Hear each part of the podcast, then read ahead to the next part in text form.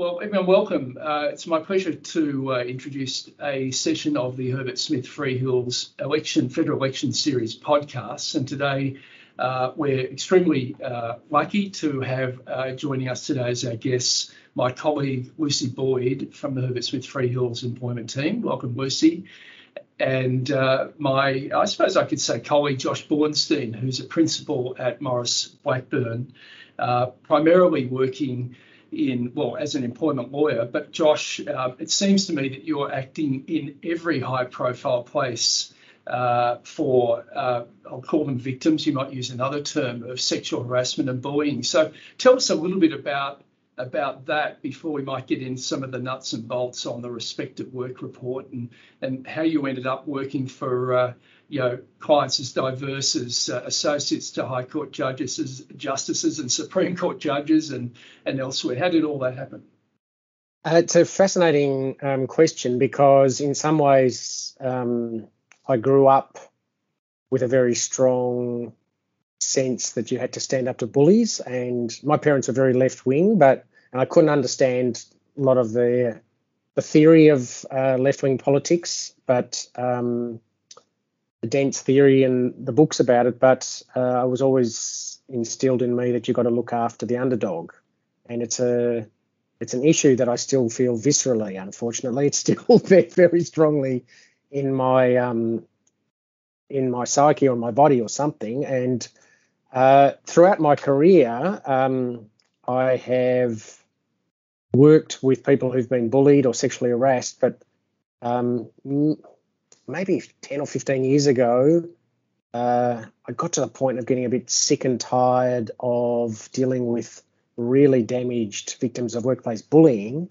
um, because their legal options were pretty terrible and really slow and reactive. The workers' compensation system was the main was the main um, avenue at that time, and uh, sometimes they would be in court eight years after the event, which I thought was a disaster for the employer, for the employee, for for every everything. Um, and I worked out that the the health and safety regulators weren't really pursuing bullying cases, um, and I think at some point I just decided I would start to speak out about it, and if you like, campaign for legal reform. Um, and I remember a QC saying to me, but you can't make bullying illegal. How would you define it? so um, had those initial conversations, but ultimately went knocking on the doors of politicians, including Bill Shorten and Julia Gillard, particularly Julia Gillard, who was very um, supportive. And lo and behold, um, there was an inquiry in Parliament. Um, there was some calls for reform by lawyers, the Law Institute, and ultimately a new anti-bullying law came into effect. Um, and so that uh, I think was part of my experience. Um, I've always liked um, having a mixture of interesting cases, and I'd done for many years uh, the big industrial cases. And as part of this, I think I started to branch out just naturally into mixing it up more and doing both union work and individual employment matters, and um, and I still get an amazing amount of satisfaction out of um, having that mixture of of work and sitting down with an individual client, plotting a course for them, and then executing it, hopefully getting a good outcome. If that works, I get an enormous buzz. It's ridiculous. Josh, I, I think um, you and I both started our careers doing heavy duty IR work, and it's interesting yes. how uh, not only our careers evolve, but also how the work has changed um, yes. in the last 10, 15 years, and the emphasis on individual uh, resolving individual grievances. Yes, uh, I suppose going to the heart of cultures, cultures uh, at the workplaces has fundamentally changed. And and it's I've got so many stories. You mentioned your mother before, and yes, I've, yep. Felt her scars probably as much as you have when I appeared before her when she was a, a, member of the Victorian Commission. But uh, I, I, was interested. You talked about the the bullying laws, and of course they were you know a, a really significant reform nationally. Um, I, I, still hear mixed reports of that, and I suppose you can expect that where I come from. Um, yep. And, and, many of our clients, we see many, and we investigate for our clients many instances of bullying and, yep. and proper behaviour. And I, I, certainly, again, from my perspective, see a much greater desire from businesses uh, to want to resolve these issues because they know it's not good for, for, any part of their business to have, have people behaving aberrantly. Uh, but on the same uh, on the same hand, we see a lot of you know really dodgy claims. We really yeah cases which aren't so which aren't strong. Yeah, it's so easy to make a claim. I've been bullied. Uh, yep. and I, I, you know, speaking to a, a, senior member of the commission just last week, and and and talking about his view on these things, and and you know, you know, the, they are overblown, overdone. You know, yep. individual grievances gone gone crazy yep. without any substantive impact. So, how I, I, I'll draw the segue. Do, do you acknowledge that problem with that jurisdiction? And t- taking the next point, can you see if we entrench uh, legislative reform in relation to sexual harassment that we might see any of those problems manifest themselves? Okay, so I've got a lot of responses to that um, question. Uh, my experience is a little bit different because we're very careful about doing due diligence on our cases, making sure when I when I write to you on behalf of a client, I'm conscious that you're going to do due diligence on my case. And if I keep writing to you with cases which are dodgy or um, cases that lack merit, ultimately my letterhead's not going to carry much weight. I don't like that. I actually like our letterhead to be be um, considered seriously, and I don't like running marginal cases or weak cases. Or sometimes you get instructed to to pursue a case which you, where you say to the client, "I don't think this is going to win.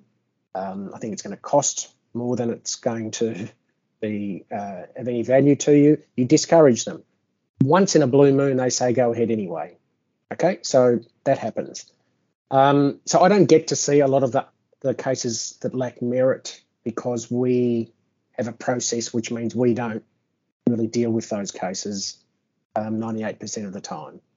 Um, now, having said that, my experience of the jurisdiction has been enormously positive. Why? Because I get the sense your clients are much more proactive, much more conscious of the problem, much more keen to address it, whether it's genuine or not genuine, they address it one way or the other than they were 10 or 15 years ago. Um, it's much, there's a much greater consciousness of the harm bullying can cause to mental health. And um, and then that costs the bottom line. That's that there's a big cost economically, whether it's borne by the individual, the corporation, or the taxpayer. There's a very big cost uh, in terms of uh, insurance, ex- wages, expenses, productivity loss, etc. So there's an economic piece that everyone is now across, but there's also, I think, a much better understanding of mental health and the harm that bullying can do to mental health. So I see it as a net positive. Um, the commission vets, you know, has a vetting process itself. So it does some due diligence to try and ensure that um, cases which have no uh, merit aren't pursued. It's probably not there's no guarantee about that, but I think it does a lot of work behind the scenes too to um, try and uh, vet cases. Um, and the other thing that um, you might want to comment on is uh, in the wake of those new laws, I saw for the first time a major corporation, Orica, um, make an announcement publicly that uh, it's one of its senior executives, may have been a CEO, may have been another senior executive, was stepping back because there'd been complaints about the way in which he had interacted with others. And um, now that was pretty revolutionary because no one ever um, has done that before, really. Mm. Uh, it's often denied, or it's or it's it's not transparent, it's hidden, um, and that still goes on. But but increasingly, as we're now seeing with sexual harassment, there's a much greater willingness for um, people to talk about mental health, to people talk about harm to mental health, and to people to ex- accept there are problems in all sorts of workplaces and to start to be more open about it.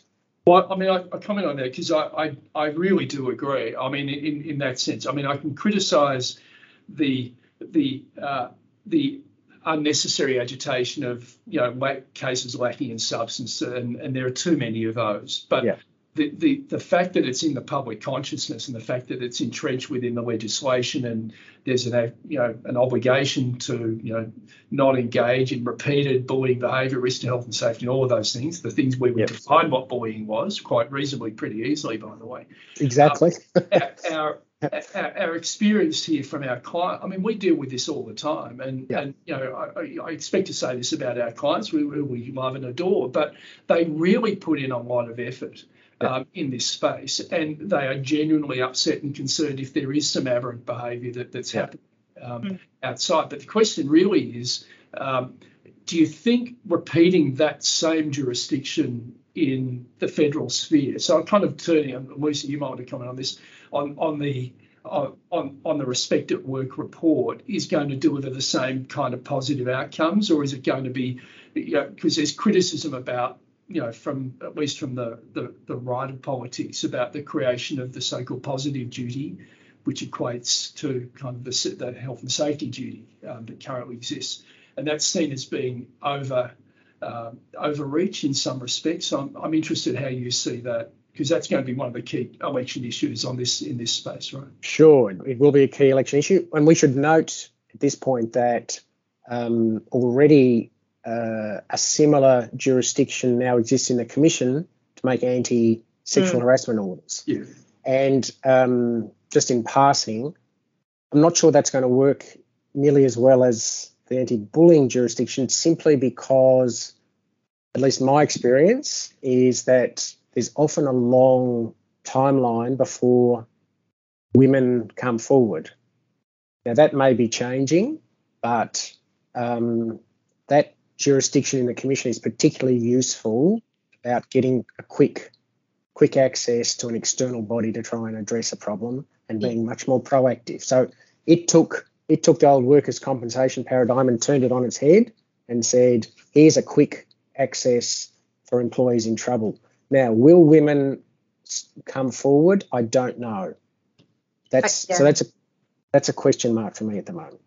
That's I, I would agree with that, Josh, because I think what came out, one of the findings that came out from the Respect to Work, the surveys that they do, um, was that there's a real problem with reporting when it comes to sexual harassment. I think Absolutely. it was 17% of um, claims brought forward, and, and the research suggests that the reason for that is because we have a reactive system where the, the victim um, has to make a claim, um, which is where this um, proposed reform of a positive duty comes in. So I'd I'd be interested in your thoughts from your experience working um, on the other side of these sort of cases. Um, do you are you supportive of the positive duty? Do you think the respect at work, um, the other recommendations which aren't um, haven't yet been actioned, do you think they go far enough, and, and will we see change in this area? I, uh, we're seeing change. It may not necessarily feel like it all the time, but I think we are seeing change. Um, I debated this with a, a journalist, Jess Hill, and um, because sometimes I can get a bit jaundiced because I always see the worst of the worst, and so I've got a very unlike you where you get to see your your corporations doing wonderful things. I don't. People don't come to me and say, "Do you realise BHP is doing some fantastic, some fantastic work here?" I don't get any of those stories. I have a very um, skewed um, selection of what I'm presented with in terms of workplace experience. Um, now, to come to the the central uh, debate about the positive duty, do I support it? Yes, I think it will be a good idea.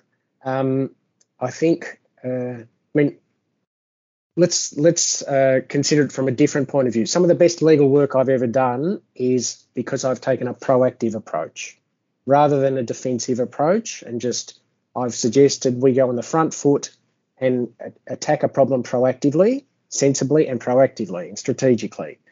Um, this uh, this recommendation comes in the face of of 40 or 50 years of laws prohibiting sexual harassment. Um, when did when did good workplace policies come in? 20, 25 years ago? Um, probably 20 years ago. Uh, we've had when tra- we started working, Josh, that's when it all started. um, uh, so, so we've had concerted efforts, well-intentioned concerted efforts to try and address it, but um, my sense is they haven't worked very well, um, and that's because it's a deeply ingrained structural problem. So, do I think uh, a positive duty is part of the solution? Yes. Do I think it is a nirvana? No. We will need to address this problem from a range of different uh, angles to recognise it's embedded in the structure of our society. I wear an employer's hat as well as a employee and union advocate hat as well. Um, I, as an employer, I'm only too well aware that people don't come to work, men don't come to work and just suddenly decide they're going to be sexual harassers right? We have uh, we need to have an approach that goes from the cradle to the grave that looks at how to to improve the issues of gender equality, right? And some of that's legal reform, some of that's cultural reform, some of that's educational reform, and we probably need to experiment across a range of different measures. I think um, if you if you uh, really are serious about um, gender equality, particularly in the workplace, then you probably one of the key places you've got to start, I think, is to try and ensure uh, that, for example, men take um, a serious amount of paternity leave when kids are born, right? Uh, that's, I think, that's probably going to have the biggest impact on gender inequality, both in the workplace and outside the workplace, um, and might even might even exceed the uh, what's achieved by the Respect at Work key recommendation. You know, Josh, uh, I, I, I read the uh, I think the Maurice Blackburn Enterprise Agreement where you've enhanced your uh, yes benefits. They're not as good as the Herbert Smith Freehills uh, parental leave benefits, by the way. Just just as a bit of a reminder. Um, but actually, uh, one of the changes we've also done in our business is is to expand. Uh, we, we, we're removing the distinction yes. uh, between primary carer, non-primary carer, male or female, you get the damn leave, and and the point is now to encourage the men to be able to take it. I, I mean, I think we all agree because when we look at, you know, I'm, I'm fascinated by this, and and you know, clearly you worked in the Dyson Heydon matter. Um, and the Peter Vickery matter in the Victorian Supreme Court as well. And and I'm just wondering whether they're aberrations. I mean, are you dealing with uh, you know, you've kind of got these esteemed, you know, legal figures who are, you know, acting in fairly solitary roles where there's the opportunity for men uh, of power to behave really badly in those circumstances. But if we if we take and and by the way, quite quite very senior men um, as well. But if you take that out, and if we educate people, is is is that are they isolated examples in your experience, or are you seeing claimants coming from you know modern uh, IT high tech workplaces uh, as well? I mean, where, where, do you see the the essence uh, the essence of the problem originating? I, I don't think there's a um, clear answer to that, and Lucy will say to you one of the reasons is uh, it's so underreported. Um, what I do think so I've given up trying to say to try and classify what are your highest risk workplaces by industry. I think your highest risk workplaces are ones where there are very um, clear hierarchies, very strong hierarchies, and where at the top of the hierarchy there are men in their 50s and 60s predominantly, and at the bottom of the hierarchy are women in their 20s and 30s. That to me is a higher risk workplace, particularly for sexual harassment.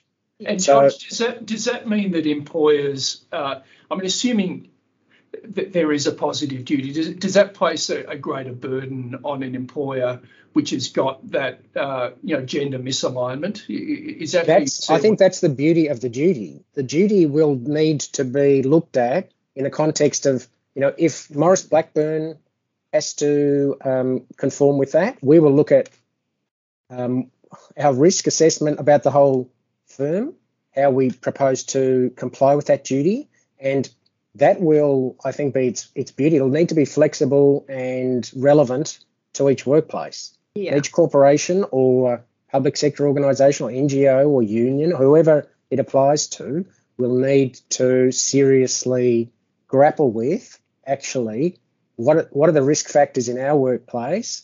How do we reduce that risk? And that has the potential, I think, to be very uh, transformative. Yeah. Um, yeah, it's uh, it's difficult. There's I imagine Maurice Blackburn. I'm sure HSF is looking at it this well. It's a really difficult problem. So even you know even without the duty, I'm sure we're looking at getting more females in higher positions, and it, it's um, it's difficult to grapple with. So to the extent it's that hard. promotes that thinking. Yeah, it, I agree. It's hard. It's hard work. It's this. This is deeply embedded in our culture, our structures, our society, and it's going to be hard yards to to start to change it. I think we're already doing so. I think we've already made some difficult positive moves. So I think we can do it, but it's not going to be straightforward by any stretch, and it'll challenge and challenge any organisation which takes that duty seriously. So um, now to come back to your question, is the are those examples in the courts isolated? I'm dealing, I've dealt with another matter which has already been publicly ventilated in the Federal Circuit Court, and I'm dealing with um, other matters, including in a court in South Australia. So um, I'm not sure at what point I say, actually, this isn't isolated, but there are clearly issues um, in the legal profession and the courts, I think, have recognised that there's a lot more that they have issues and there's a lot more that can be done, and many of them are enacting pretty dramatic um, cultural and policy reform. I think it's fascinating um, when you when you look at when was the Kristy Fraser-Kerr case? Was that almost a decade ago? Yes. Um, with David Jones. I mean, there was a lot of public ridicule um, of, yes. of, her.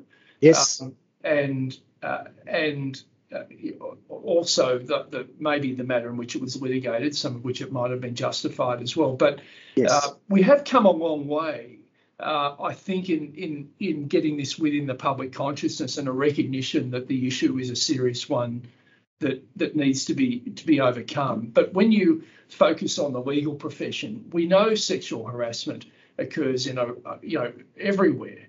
Um, but it might be um, that I mean, in your case, you've had clearly some some very well educated and hopefully empowered uh, clients as victims who have been able to stand up, and there must be a lot of uh, women. Uh, in particular, who have experienced sexual harassment, who are who are not similarly empowered, uh, or, or financially even able to contemplate getting a, and you know beyond a free, one hour's free consultation with you, Joe, uh, Josh. So you know that that's a real dilemma. So how how, how do we address, assuming it's a problem that both employers, unions, and employees want to solve, how do we solve that problem?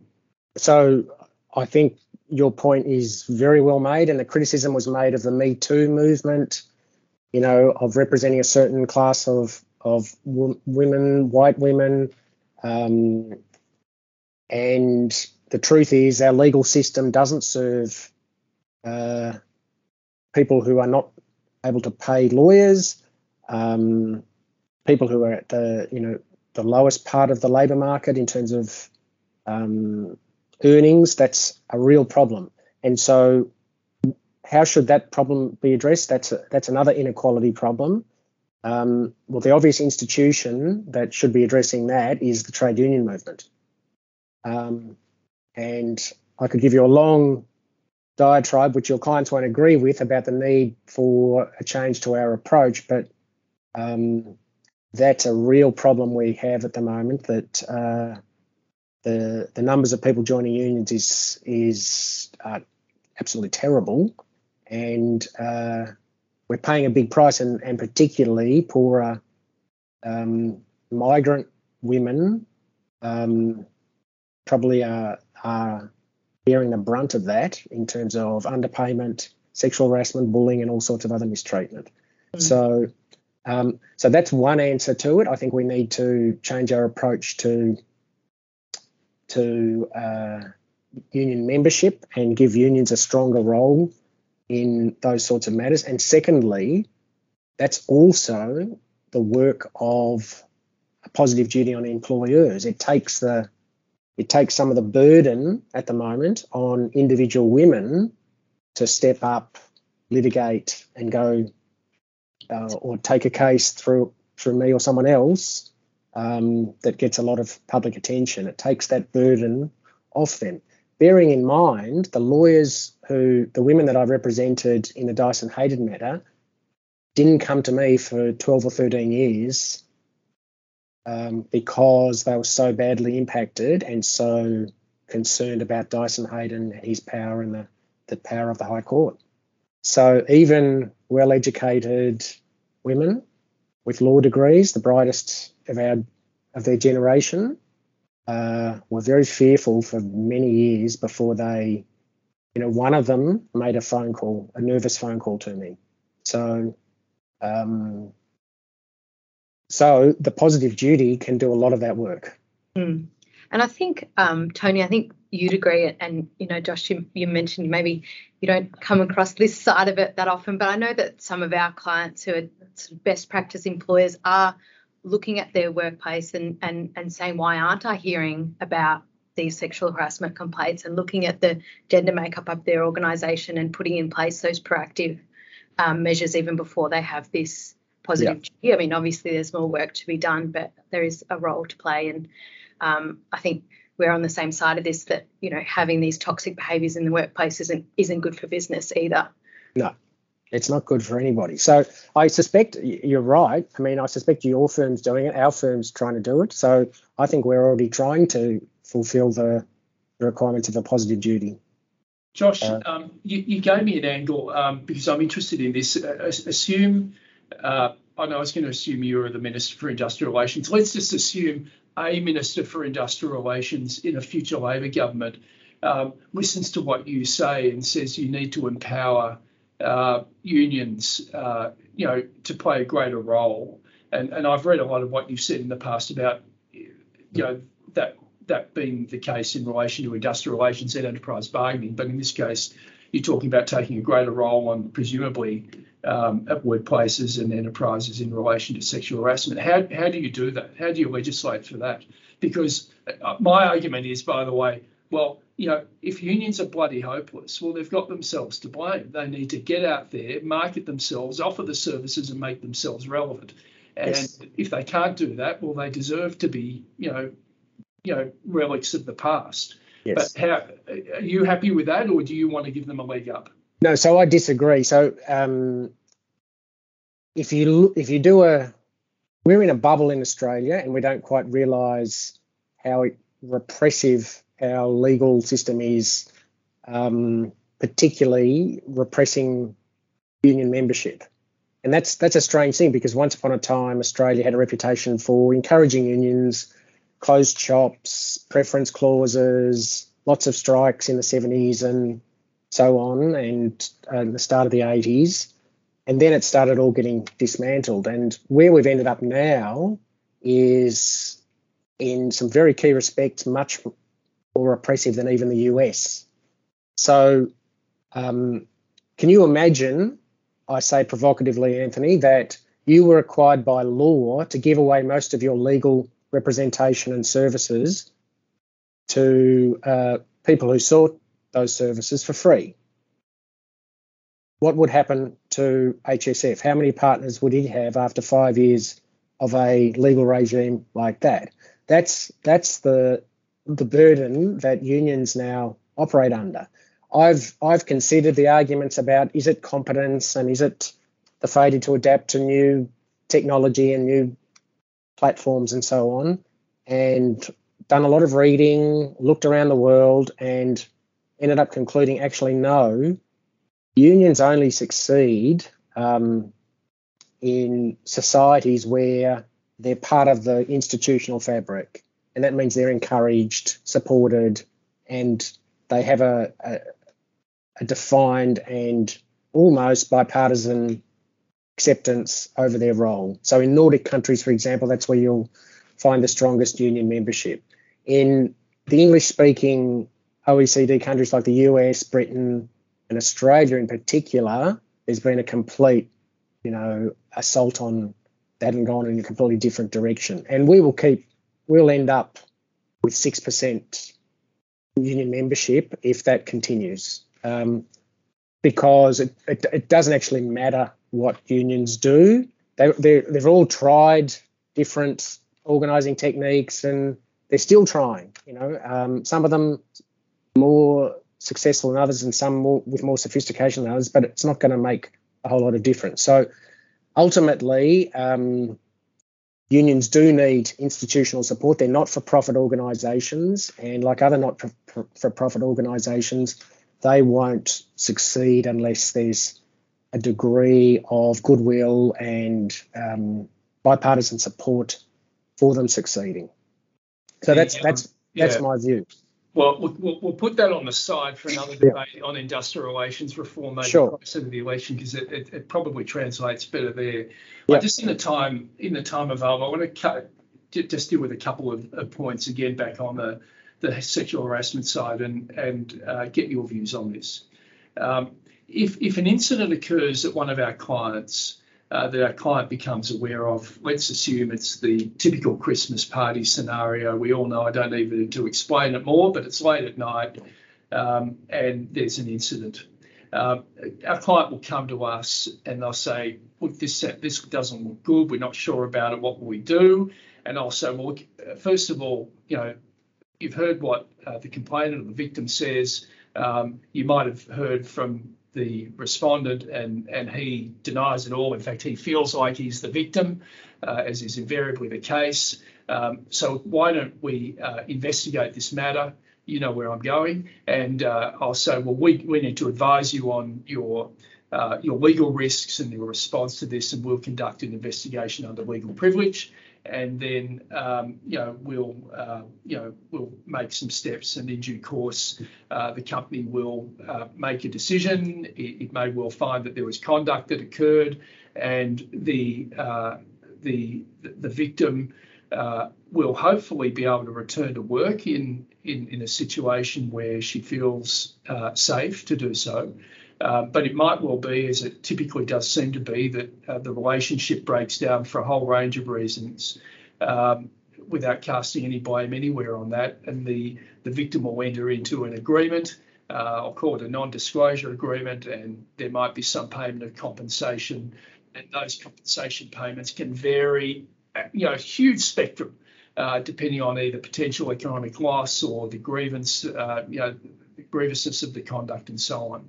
Um, and then uh, in a couple of years' time, uh, the victim wants to talk about it and be public about it, and or another incident occurs with the same uh, harasser. Um, so I'm interested in your comments about, first of all, the, the approach that the employer is adopting, and maybe any criticism or, or comments that you would make on sure. the approach that employers are adopting in that in that sure. situation, and then maybe talk about the NDA issue. NDAs as well, sure. So I've been very critical of the conduct of some workplace investigations in the past, particularly in the private sector. Um, one of the difficulties when you're on my side of the fence is transparency, um, access to the final report, information provision, um, and delay is another issue. Harm to mental health is another issue. There's all sorts of potholes um, that uh, we find with workplace investigations, and um, I think uh, the idea of not having a workplace investigation is often deeply underrated. Sometimes you don't have a choice. But if if there is a, a quicker way to work out what happened and address it, then I encourage people to explore that. If there's denials and it's, it's not possible, you may need to go down that path.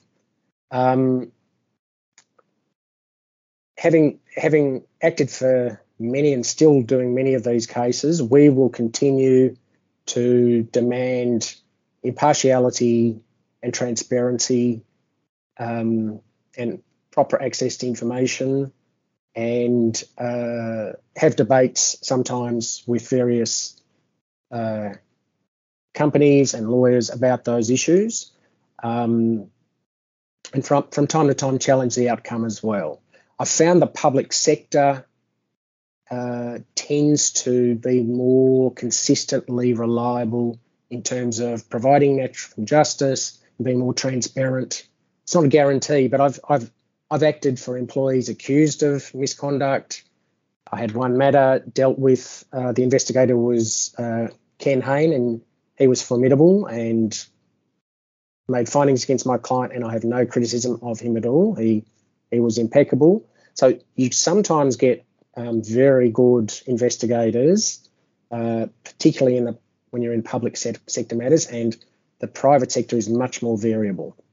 Um, so, um, so I think all options should be considered when you have those situations at the Christmas party or otherwise, um, eh, because just bear in mind, often the mental health of the victim declines during the investigation and the accused.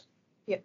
Um, so it's a mental health disaster area in many ways. I don't know the answer to how you eliminate that problem, but it is uh, a real issue that uh, dogs most workplace investigations. Hey, well, now, can I ask you this? So I, I, I, want to jump in. So I keep on talking too much. I'm, I'm glad you do because you've always got very interesting but, um, points of view that I like to, to debate. You know, this is a real dilemma for us and for our clients. And, yeah. and no one can, and, and frankly, I don't think Kate Jenkins' report could answer this as well.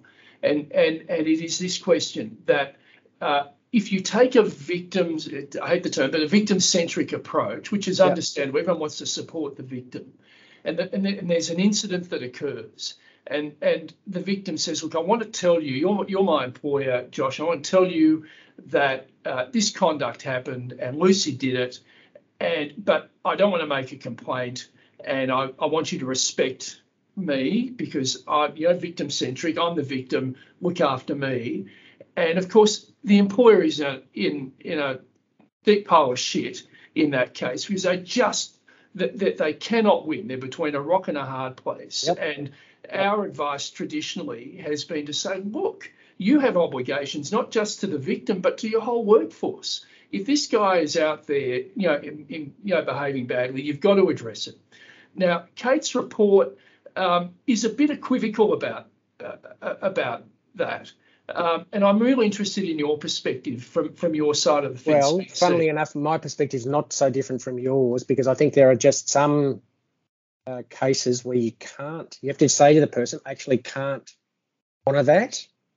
I'm really glad you discussed it with me, but I can't um, just leave that alone. I actually need to do something about that. And because that's uh, one, that's caused that's right. That's caused a lot of harm to you already. And secondly, I'm concerned about uh, that behaviour being repeated with other colleagues. And so I think there may be cases where you have some discretion where you can um, not not go the full, you know, uh, full workplace investigation and not go into overdrive. But but there are other cases where I don't think you've got a choice. But you have to value the mental health of the victim in those circumstances. You do. What you might do. occur to her, yep. and against the natural justice elements of the uh, of the respondent, um, who you yep. can't just necessarily convict on the basis of no. uh, a hearsay or,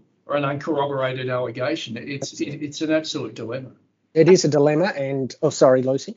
Oh no, I was just going to say I think it's a nuanced approach, and I think for those lower levels of inappropriate conduct, it can be more appropriate to deal with them at that lower level. You know, the the more casual warning or, or, or something along those lines, rather than launching into this um, workplace investigation, which entrenches parties against each other and uh, can lead to things being blown out of proportion. But I think. Yeah particularly in cases where there's an imbalance of power with a senior individual and a, a more junior, then that's inevitably going to lead to a more yes, formal investigation. I agree. Can I just um, say something about lower level conduct uh, because this comes up in different contexts. When we when we talked initially about bullying, I didn't I didn't go to this, but I will now. One of the ways that people can end up saying bullying is nonsense and it's unfounded and it's overblown and it's exact all these false claims of bullying is if bullying can be any mean behaviour that causes harm. If I walk into the office of my team and say hello to everybody except one person on a Monday, they'll notice that. By the Friday, they'll be starting to really feel upset about it. Another week of that, and they will be unwell. Okay. Now, if you want to discredit bullying, what you do is you decontextualize and say, how can not saying hello to someone be bullying? So sometimes I'm wary about the notion of low level, and particularly in the context of bullying and also sexual harassment. I don't know whether you saw um, the interview between Laura Tingle and Alex Egerking, my client uh, from the High Court, on the 7:30 report. Yeah. It was incredibly powerful um, and very moving, and uh, ex- an extraordinary sort of 10 minutes. If you haven't seen it, I highly recommend it. What she described was basically Dyson Heydon inviting, trying to invite her to dinner, drink with her, and on a false pretext, take her to see his desk in his room. And when she arrived, there was no desk in the room. And by, by that time, she had been conscious that things may be starting to get out of control. Um, and uh, by the time she realised there was no desk, that was when the alarms went off and she fled. Now, that was the third day of her employment. And as a High Court associate, she felt trapped because what can I do? Can I walk out? How do I explain that to anybody that I've looked out? Will anyone believe me? Etc. Etc. So she she endured the next 12 months and became hyper vigilant. Now, what he did in some circles, when I've been in uh, cases, the employer's lawyer may say this was low level. This was very low level. Therefore, um, you your claim for damages can only be very modest. Um, with sexual harassment, once the law is contravened, it's really only a question of impact. In that case, the impact of what he did was extraordinarily powerful. So, low level can sometimes be a misleading high consequence. Yeah, high consequence. Exactly. That's a that's a much snappier way of of explaining it. And I don't think our clients would would disagree with that. I'm actually I'm sitting here at my desk and I'm just looking at Rachel Doyle's book on uh, power and consent. Yes. And um, I'm sure you've read it. And if yes. any of our clients haven't read it yet, it's only like 60 pages. You can read yes. it on, on, the tram on the way to work, and uh, it's a great book. It describes some of those very, very same yes. symptoms, which is which is worthwhile. Hey, um, Josh, we're running out of time. You didn't get to the NDA. NDAs. Let me say. So NDAs. Is, what's going on? Just briefly, because we've been yabbering on too much, I know, but it's fascinating subject matter for us. Um, NDAs are on the way out.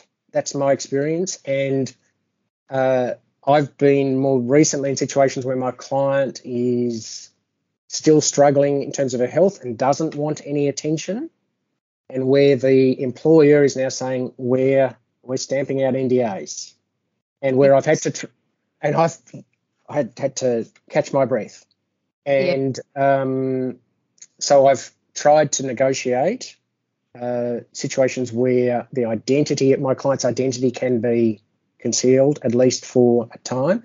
I try and run a trauma informed legal practice. And so I'm acutely conscious of those these issues at settlement and right up to settlement.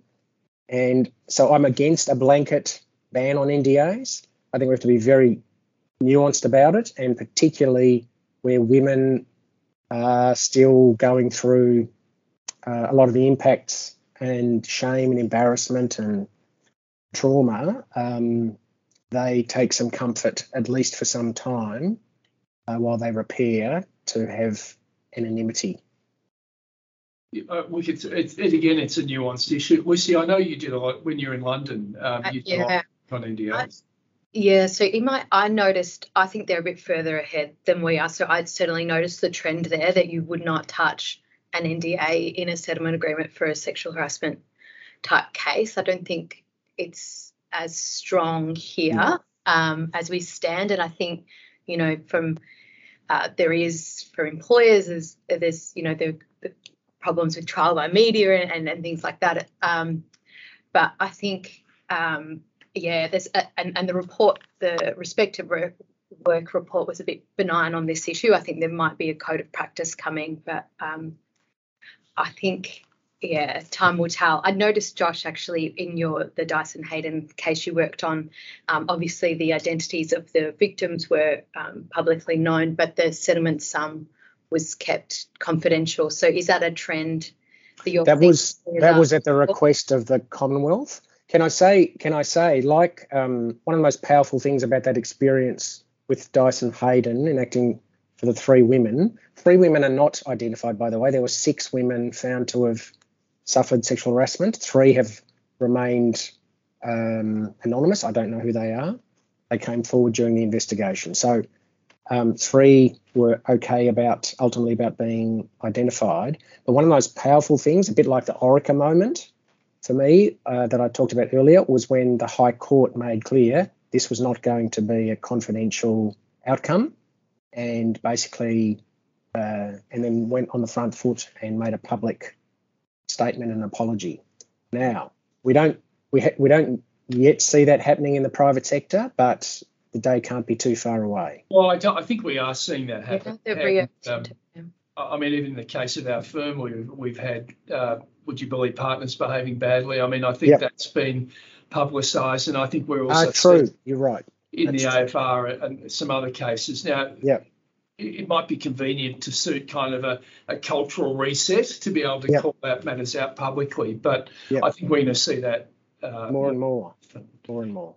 Look, uh, this has been a fascinating discussion. I want to thank you so much, Josh, uh, for your time. Um, uh, th- this will be a fascinating issue in the lead up to the election and, and certainly the aftermath, um, subject to the outcome. And uh, I know there'll be other issues arising, so uh, I'll take you up on some of the other points about, uh, you know, uh, league ups to uh, to unions and and bargaining. maybe we can do that another time. But for the moment, thank you so much, Josh. Really appreciate your time. No, it's been terrific. I've really enjoyed it. Thank you. Thanks. Thanks so much.